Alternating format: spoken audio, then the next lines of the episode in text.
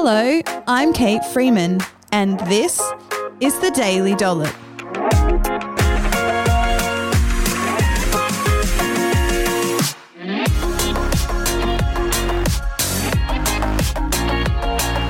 The Daily Dollop podcast is proudly brought to you by The Capital Chemist, Australia's premium community pharmacy where loyalty matters. On this episode of The Daily Dollop, I'm chatting about healthy snacking. We're going to go deep into what to eat and how to develop a healthy daily snacking habit.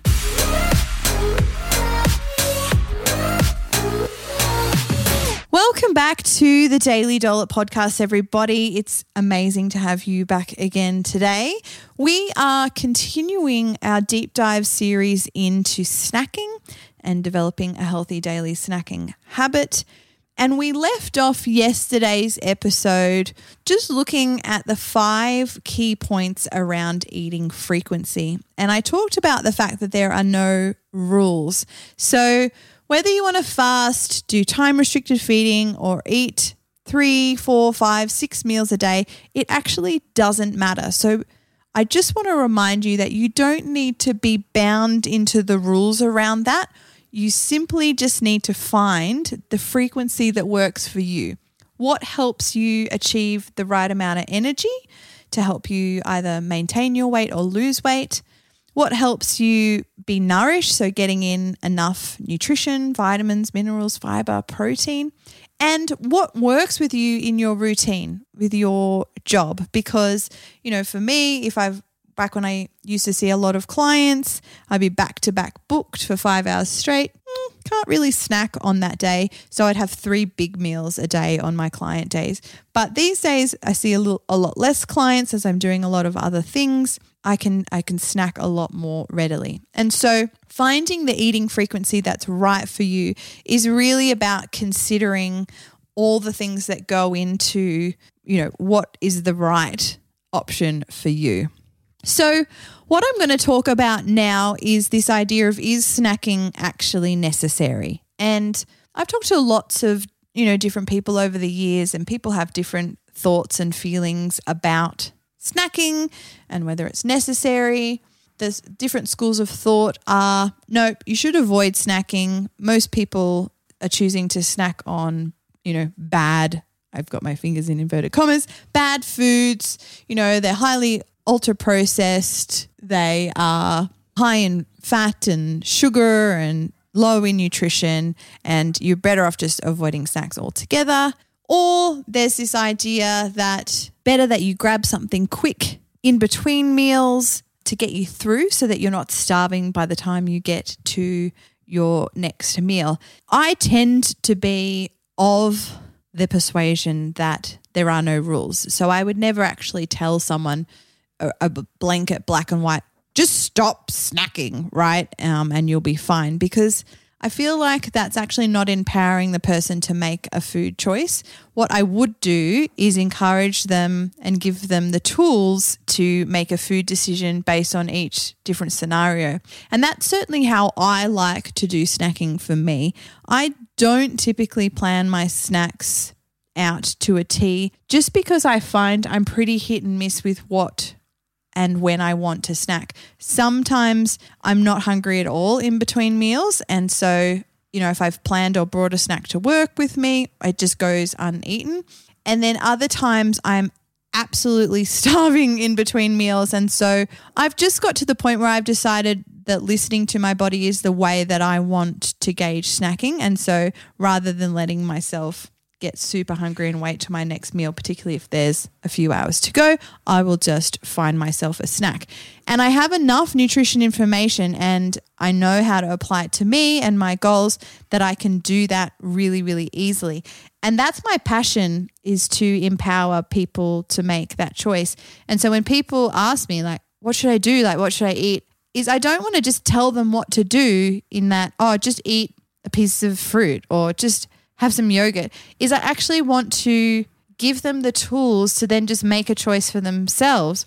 And it's really interesting, this whole concept of empowering someone to make a decision, because nearly every industry that I've engaged to help me with my business, marketing, training, it's rather than telling me what to do, employing people, they're like, oh, I'm like, could you please, please tell me what to do with my marketing? Can you please tell me what to do with my recruitment? Is a all of the really good professionals in their field say to me, well, we don't tell you what to do with your marketing, but what we will do is have a look at your individual business, teach you about marketing and what maybe applies to your individual situation, and then help you decide what is the best marketing strategy for you. So, at the end of the day, that's the best way to get long term success with someone is being empowered how to make your own decisions. And so that's certainly what I tend to be like. And snacking with nutrition is no is no different.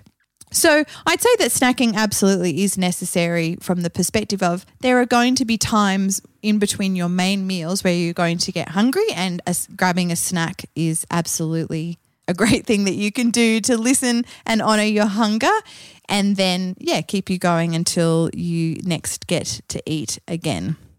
The main thing that I will add to this whole conversation around is snacking necessary is that in my experience in working with clients is that I I often see excessive snacking, so lots of snacking and lots of snacking on ultra processed foods, so chips and biscuits or cakes and muffins, and you're grabbing things on the go when they haven't eaten adequately at their main meals. And I remember really distinctly working with a client where we were working on making sure she was getting enough carbohydrate and protein rich foods at her main meals because she was really skimping on them and then finding she was snacking excessively, particularly in the afternoon and after dinner. And I got her to keep a food diary because good food awareness is a key part of behavior change. And what we noticed, and what, well, what I noticed and what I was able to point out to her was on the days where she made a concerted effort to have a good source of protein, a good source of carbohydrate at breakfast, a good source of protein and a good source of carbohydrate at lunch. She snacked way, way less in the afternoon. And I could show her that in her diary. She was like, oh, yeah, wow. Yeah, because I'm, I remember that day, I'm so not hungry. And then I was able to show her another day where she's, say, skipped the carbohydrate rich food at lunch, or she didn't have quite enough of protein rich foods at her meals, or, you know, just not a filling enough meal. And then, sure enough, lots of snacks into the afternoon as she went rummaging for food because she felt hungry. And that was such an eye opener that awareness for her was enough to solidify and just be further motivation to continue to put effort into ensuring her main meals were adequate. And so when I'm thinking about answering the question, is snacking necessary?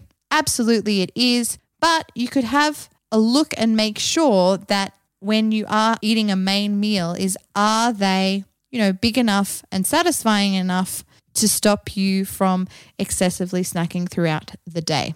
The other thing that I think when we think about the necessity of snacking is that snacks can be a great way to boost nutrition when you choose, you know, nice whole minimally processed foods to build your snacks from. So it's this idea of thinking as your snack as another opportunity for nourishment. So can you get in another piece of fruit, some nuts and seeds, a serve of dairy, some, you know, whole grain carbohydrate rich foods like oats or things like that and and really seeing it as this lovely chance to just get more nutrition into your day. Because ultimately at the end of the day a healthy diet is one that is wide and varied and offers the body, you know, nutrients from a range and ideally all of the food groups.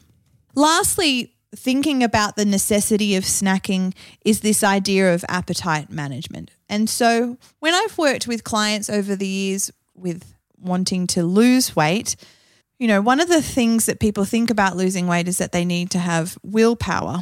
Now, that's true to an extent. Certainly, you need to have enough motivation to make the decisions necessary to get what you want. But it's not 100% based on willpower because if that were true, then there would not be many people who succeed because you know the the very nature of wanting to lose weight is the creation of an energy deficit. So you're going to be a little bit hungry. You know we're surrounded by energy dense delicious highly palatable foods that we want to eat all the time. And so it can be really, really challenging to create that energy deficit. But it's certainly easier to manage your weight and lose weight if you are making food choices that help you stay in control of your appetite. And so then it becomes an appetite management issue rather than a willpower issue. It's it's super easy to to grab all the things to eat at four o'clock in the afternoon if you're genuinely hungry and starving because you've been restrictive throughout the day.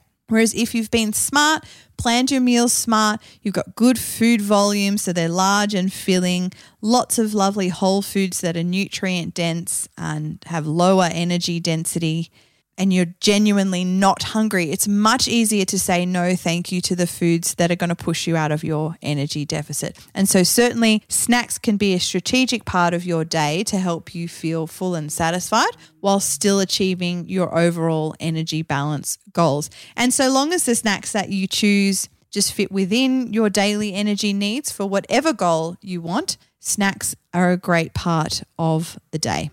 So, the thing with thinking about the necessity of snacking for you as an individual is really thinking about your own personal preferences about how you like to eat. So, if you prefer to graze, then just be mindful of the fact that you're choosing to graze on a wide range of nutritious, minimally processed foods from all the food groups. I remember working with a client who was coming to, to lose weight, and she actually had a condition which meant that she couldn't eat very large meals because it made her stomach and whole gastrointestinal tract feel really upset and not happy. And so her ideal way of eating to manage that condition was lots of small meals throughout the day. So she was snacking and, and grazing throughout the day, which is absolutely fine from a meal frequency perspective, like I've chatted about.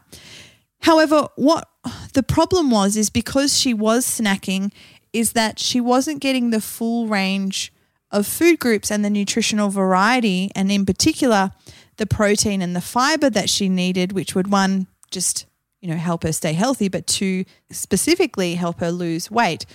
And that's because she was just eating your traditional snack foods a tub of yogurt, a muesli bar, some crackers and cheese, some you know, some cake and bickies with a friend, and she just sort of nibble and graze on these things all day. Now, there's nothing inherently wrong with any of these foods, but because she rarely ate a main meal, she wasn't getting in enough vegetables and she wasn't getting in enough good quality protein rich foods just because she just was in this you know, this habit of grazing and snacking all day. And so one of the things that I worked with her on was saying you can absolutely snack and graze and still achieve your goals, but you just want to think about what you're snacking and grazing on. And let's focus on diet quality here so that, you know, sometimes focusing on weight loss can just make you stressed and obsessive, in my opinion.